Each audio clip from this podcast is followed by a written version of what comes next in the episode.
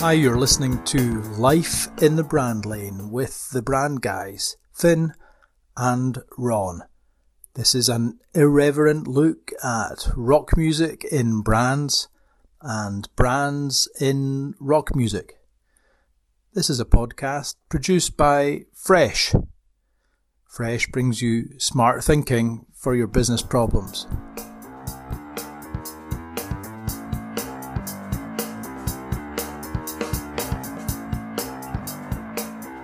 So here we are, show five, life in the brand lane. How are you doing, Ron? I am doing good, Finn. Good to see you. Good to hear you. Good to be with you. Yeah, so this is the the second of our shows recorded from our home studios.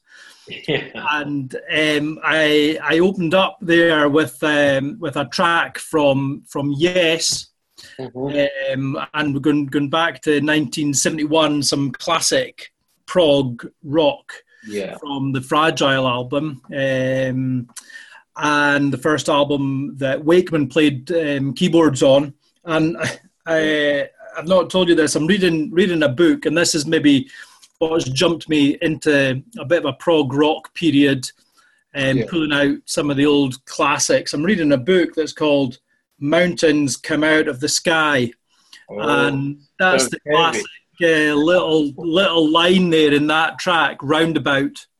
Uh-huh. Um, so ab- absolutely classic. You should you should have a look at it. Will Romano, uh-huh. um, really nice. It's a kind of coffee book, uh, illustrated history of prog rock, and um, what what it's done for me is um, made me go and listen to some stuff that I've not been listening to for a while Genesis, King Crimson, uh, Rush. Um, you know, so it's a real motivator. Um, yeah.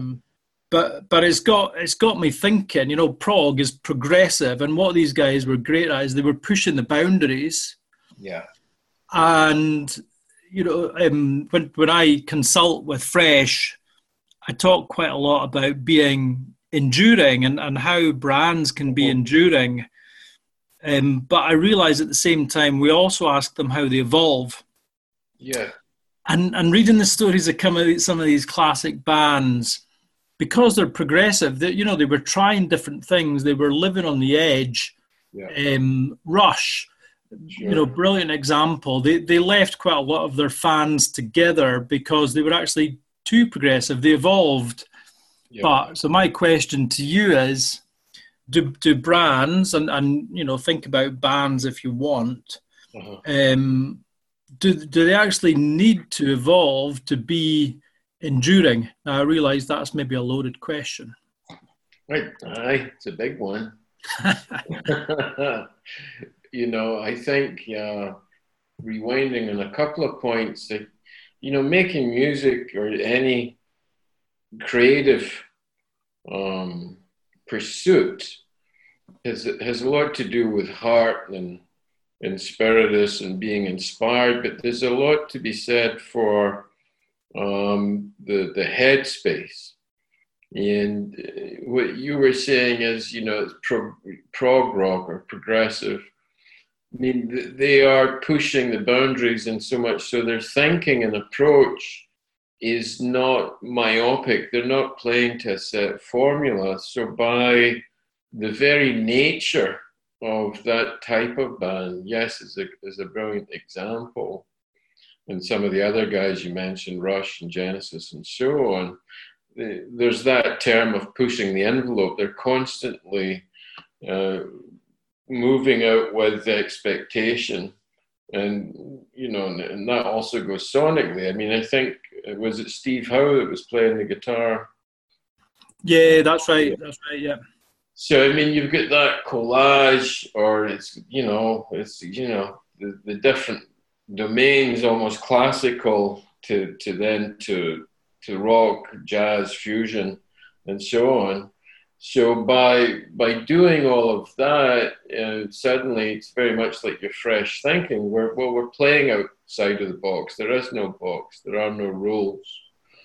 Um, there there is no formula, and that keeps it fresh, interesting, and exciting for the audience. I don't know that you absolutely have to. Um, how, how did you phrase it? To, to evolve, yeah. to be enduring. Yeah. I think that a lot of bands, it's like the human condition that they, they, they naturally evolve or at least they change. Mm-hmm. You know? um, but if we went back to one of our earlier shows, and there is some change, but you know, ACDC was a great example that, well, actually, you know, uh, it's, it's about the consistency, the authenticity, and, and the, the known assurance that it's, it's not going to change if you will. So the reliability of it. Whereas in this kind of domain with progressive rock, there's a, there's almost an, an anticipation and expectation. Mm. Right, so it's not like the Bond movie where it's well, it's the same film again and again and again, right? But it does evolve. But for the most part, it's you know, the red thread running through it. It's the same thing. So I think for this progressive rock, the evolution is important. And they did that, and you and I talked about it with um, the reincarnation with Trevor Rabin in Owner of a Lonely Heart. And you still have the signature Jon uh, Anderson. Jon Anderson on vocals, yeah. High vocals and Chris Squire you mentioned and so on. But but the I mean Howe is a phenomenal musician, but as is Trevor Rabin. But they also bring in Trevor Horn to produce it, and the, the owner of A Lonely Heart track had several kind of like they were very innovative at the time. They are small little packages or bites of sound, you know, sonic signatures. So that kind of gave it almost like a sci-fi uh, sort of sound, or it kind of brought it up to to pace. And I know that was back in the eighties. You you hear those um, pieces or chunks or samples of music everywhere now, but that was one of the first times in a mainstream um, record that they put that out there. So I think it depends on the audience's relationship and expectation, and it depends on the nature of the the band and the brand itself. So cool. I, I think you have to. I think you might need to, you might want to. It's, it's all, it's, you know, I'm back to that thing where it's no one, uh, one size fits all, fits all off the shelf. I think every band, every audience, every scenario is, is unique. Sure. Um, just kind of bringing it right up to, to date, if you like. Yeah. Um, yeah, I think you're right about highlighting the individuals and their their their different talents or styles. Yeah. Um, so Steve Howe now has um, a, a, a, jazz trio. That's his thing. Right. So right. he's kind of gone back to his roots or, or gone right yeah. into that niche. And, and Wakeman does what almost looks like organ recitals, you know, keyboard right. recitals. And, um, you, you, know, so he's gone into to his, he was classically trained. Yeah. So, they've kind of broken it, to, totally deconstructed it. Now, yeah. And that's attractive too. It almost comes full circle, the their yeah. journey. Yeah, I like what you're saying. Yeah.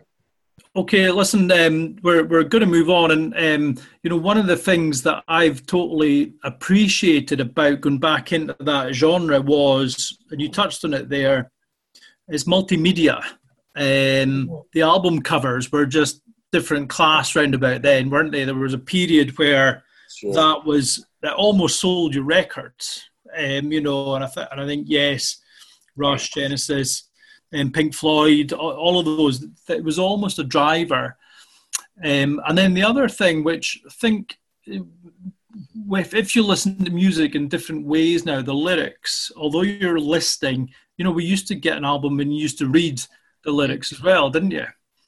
Um, and so I, have kind of experienced that a little bit, but um, I'm pushing this out a little bit further because um, we're, we're going to go into the movie domain, and I know you like your your movies.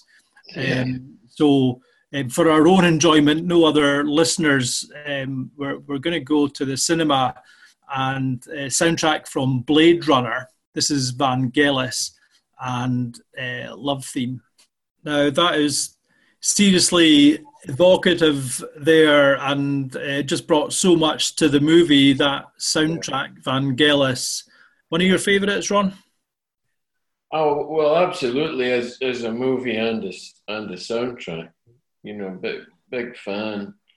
And uh, one of the the reasons I brought that one to the to the show was I was listening to an interview with Philip K. Dick, who wrote the original uh, book to androids dream of electric uh, sheep and uh, it was interesting i was thinking about fresh one of the things he was talking about was that human beings create personal worlds and other human beings particularly you know domineering or those uh, in power seek to invade those personal worlds. I mean, he was speaking in it and you know building up to the, it from a sci-fi angle, but I couldn't help but think it was very much what branding tries to do. You know, it seeks to you know infect and affect how you think and feel about particular uh, brands.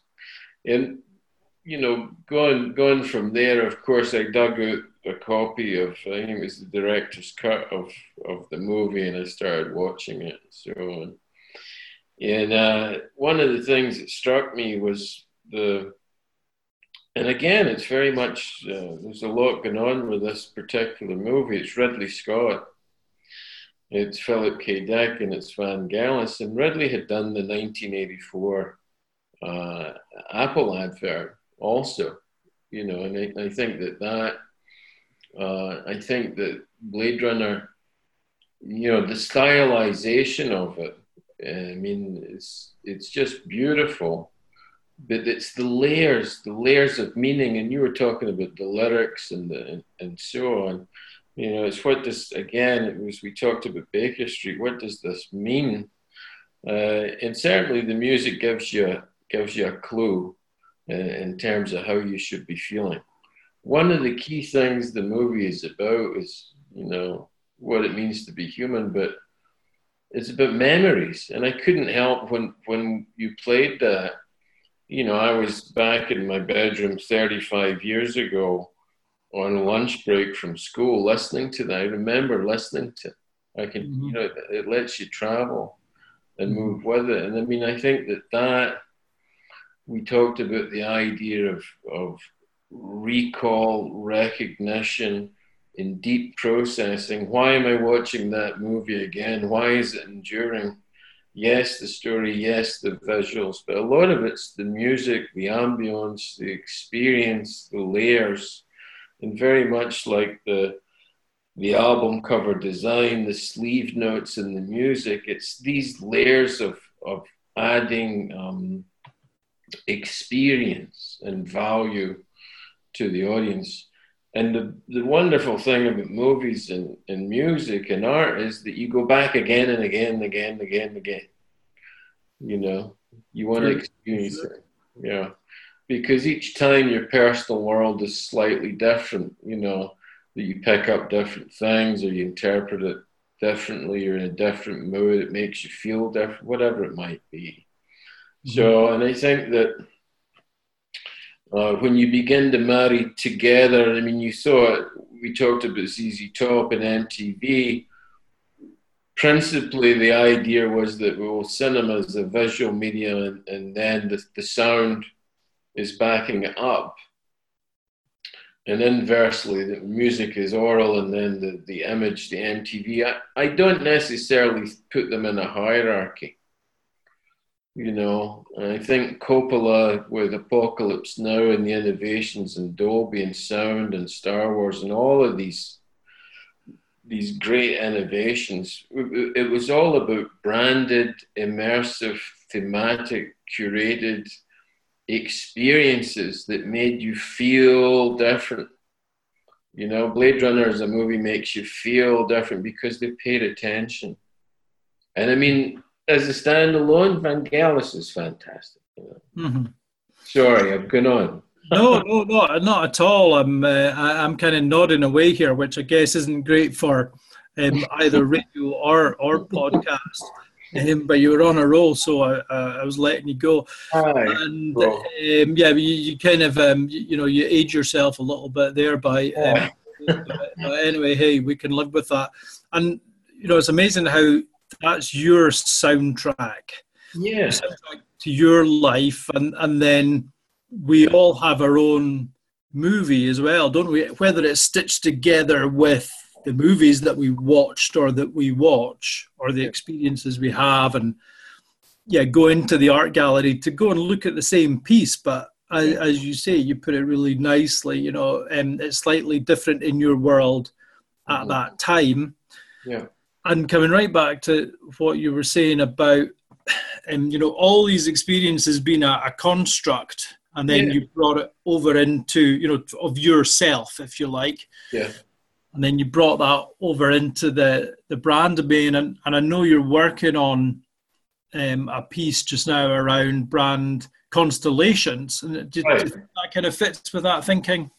It's it's exactly that finley that the way that i viewed branding is that you know when you see or you experience or you use a brand there are several triggers that essentially um, one of the ways that we, we, we believe consumer memory works is that there's a, a network of neural nodes or chunks, little pieces of information that are linked together.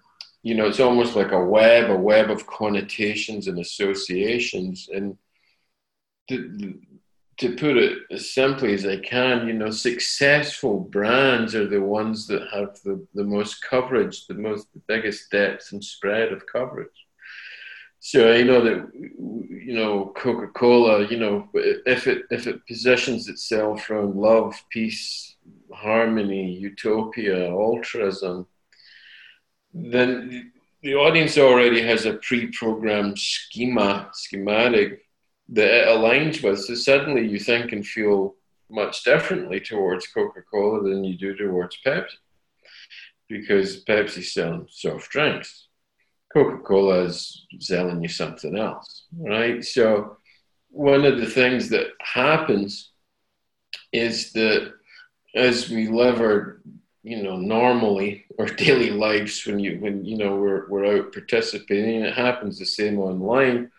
Certain colors go with other colors, certain cars go with uh, certain drivers, certain sunglasses go with certain fashions, certain watches, certain music goes with certain experiences. So you begin to build uh, constellations uh, that, that have congruence and goodness of fit that complement and amplify and are pleasurable.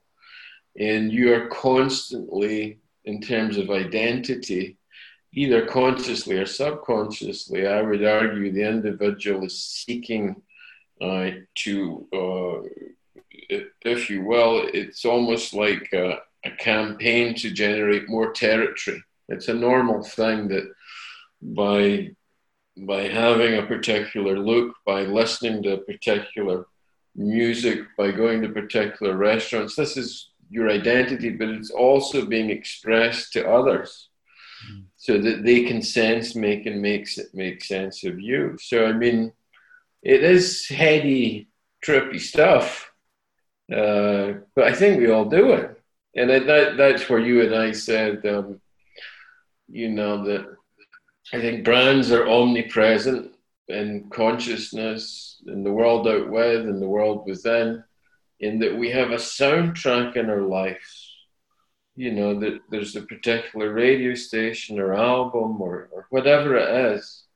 So that, you know, it come back to that idea that the the consumer is an actor in their own ensuing drama and there are props and settings and, and soundtracks and locations and other actors and other constellations. Okay, listen, I'm going to jump 40 years forward in that movie. Um, and uh, it's, it's, it's not like us. Um, no. Come into this century um, you know, we, have spent quite a lot of time listening to, to music, playing music um, from the from the seventies. We, have t- touched into the eighties um, on on this show. Um, living in the past. But I, I, would I would argue there's a constellation of prog which had a kind of golden era from late uh, 60s through to late 70s. But this band, I'm going to argue, kind of drags that forward, and they're, they're kind of one of the sons of prog. But then I'm going to put you on the spot because I know that you've got a very uh, personal story about um, your own music career that sure. relates to Muse. So I'm going to play Madness by Muse now. Okay. So there we are, Muse. That is um, a, a, great track, and um, you know, just kind of carrying on that little prog theme. I think they're a nice example. That's not it's not rock, but you know, rock fans are comfortable listening to that and and having it in their CD collection or letting it be known that they listen to them. You know, that's quite poppy. It's electronica, um, but coming back to the other two themes, I think they're intellectual, uh, you know, in the lyrics, and then there's there's the artwork there as well. So I would I would put it that there, that's that's prog rock for you. But um, tell me or tell us your Muse story. You shared a stage with them, right? I I, I did a TV show with them, and it was a Scottish music arts TV show called Loud TV and we filmed it up in Aberdeen. And there was the band I played with, Jar, and the other band was Muse. And Muse had just uh, come in and they recorded, uh, I believe, two songs. And then we went in. And pretty much Muse left, and we went in and we and we cut it live. It went out live. So, it, uh, although it looks like you know when they cut it together in the program that we're all there at the same same time. You know, that's the wonders of of editing. So that that would be it's almost 20 years ago. Yeah. Uh, and I think that you know that that was great fun. Uh, and Muse weren't Muse then. Muse were like us. They were they were trying to really break and Muse went on to take over the world, and we didn't, and that's okay. Uh, it was a great, it was a great experience. But I think a lot of the things that you said, again, you know, to give you, I was in London teaching at the uh, British School of Fashion, and I was in the hotel, and I turned on the radio, and that song played, and it sounded familiar. And I thought, yeah, that, that sounds like Muse. But I also noticed that it sounded a little bit like Queen, particularly the guitar solo and the harmonies. And it's almost Bowie-esque as, as well in terms of the, the design of it. And very much like the, the Trevor Horn stuff with, with the sampling, the ma ma ma ma ma ma ma ma, you know, all of that electronica even reminds me a little bit of Midge and Ultravox and all of that type of stuff. It does. It does. Um, it's very interesting. And then when I got the album, yeah, these guys are, are playing about with uh, thinking. I think the album is the second law. Yeah, that's right. Yeah. And I forget the science on it, but the idea of a closed system that receives no input, the only outcome will be entropy, that it will, you know, it will come to an end. And I think that the album cover design looks at what happens to a human's human brain uh, when when it receives stimuli and is excited. So I mean, immediately you've got a lot of oh, okay, so this is pretty heavy stuff. And I think like Vangelis, um, I'm pretty sure that some of some of that album is part of the soundtrack for the Brad Pitt uh, zombie movie. He he filmed some of that in Glasgow, World War Z. Yeah. So, I mean, it become it becomes a soundtrack uh, also, and I think that that idea that you were talking about that it relates to brand constellations that that the the rocker guy is happy and and proud and okay to have it in their music collection because it's doing a lot of things that that, that one is still happy with. And, and to, to echo back to the point, uh, movies do this, uh, books do this, art does this, advertising does this, brands do this. It's self-reflective and so much they, they're referencing Queen. He's referencing Brian May's guitar solo from I Want to Break Free. You know, and they're referencing those kind of uh, harmonies uh, that Freddie and, and, and, and all did, did as well. And that relates to what we were talking about in terms of um, the web of connotations. So by associate, you recognize it. It's like Coke aligning with peace and love and happiness. Muse are aligning with Queen and David Bowie. And so suddenly you go, oh, I like this because the, associ- the associations are there. So it, there's a lot, they've done a lot of uh, things right. Plus, they're great live, mm-hmm. you know, and they can they can deliver. And I think that also, you know, pe- people are interested in musicianship. They can play, but they've they have evolved it and made it uh, contemporary and, and interesting. I think that's you know one of the reasons, some of the reasons they're so successful, and we did none of that. chose chose a different path.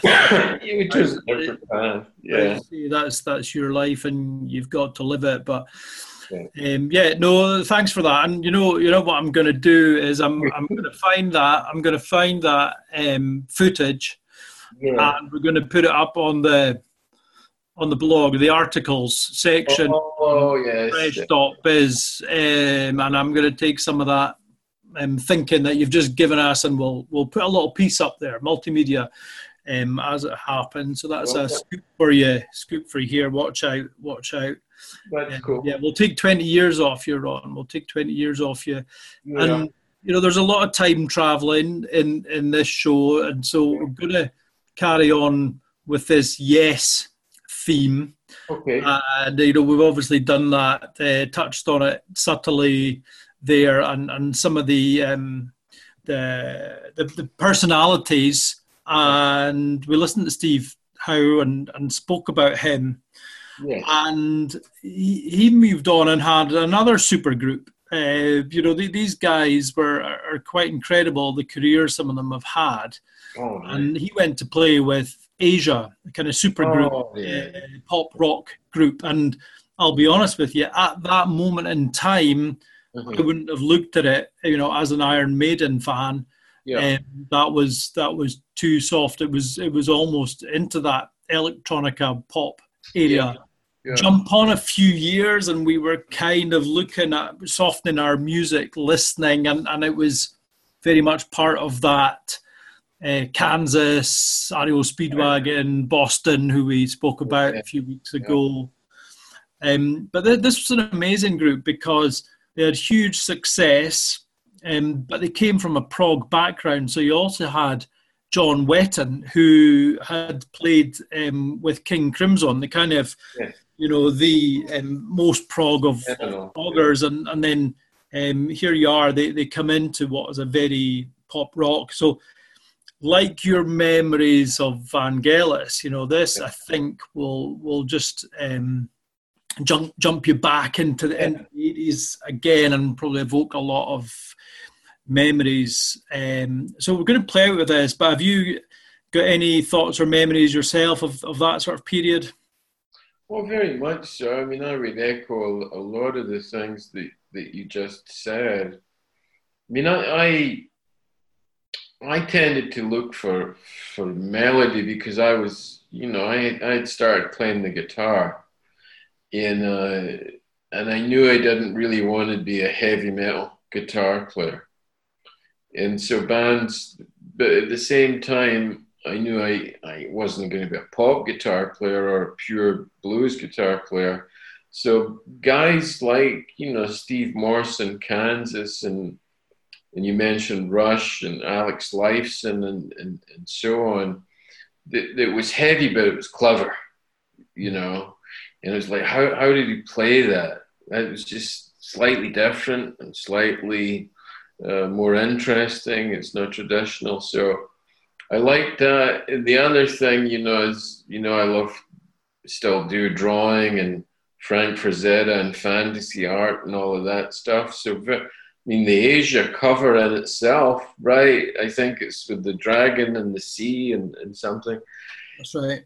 Like, like you said earlier, Finn, the, the, that's a key driver. Hey, I want, I want to buy this anyhow uh, because this is a great painting.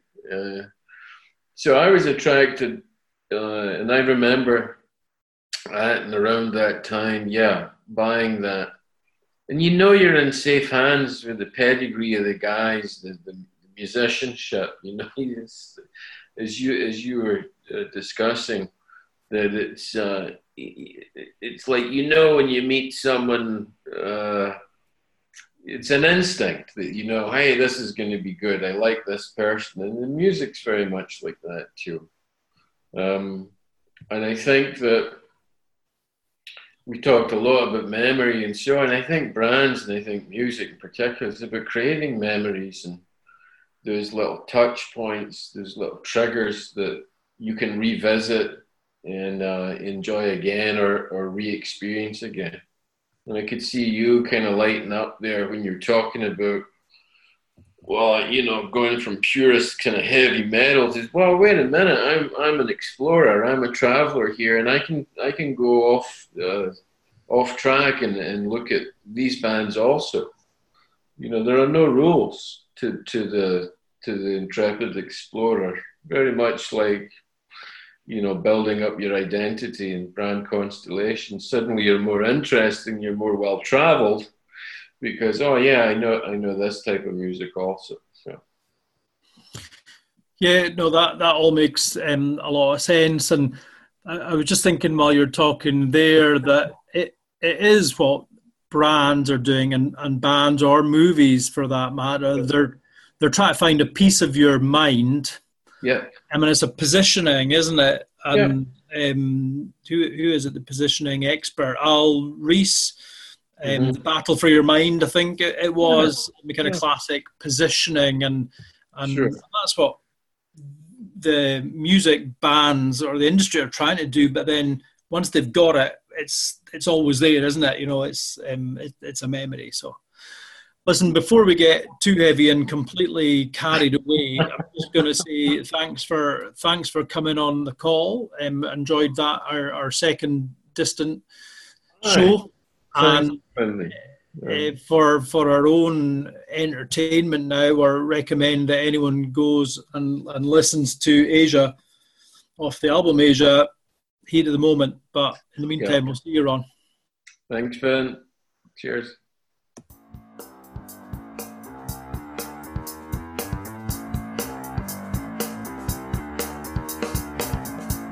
We live in a branded universe. You've been listening to the soundtrack of our lives and your life. Life in the Brand Lane. For information on future episodes, visit fresh.biz or find us on soundcloud.com. Thanks for listening.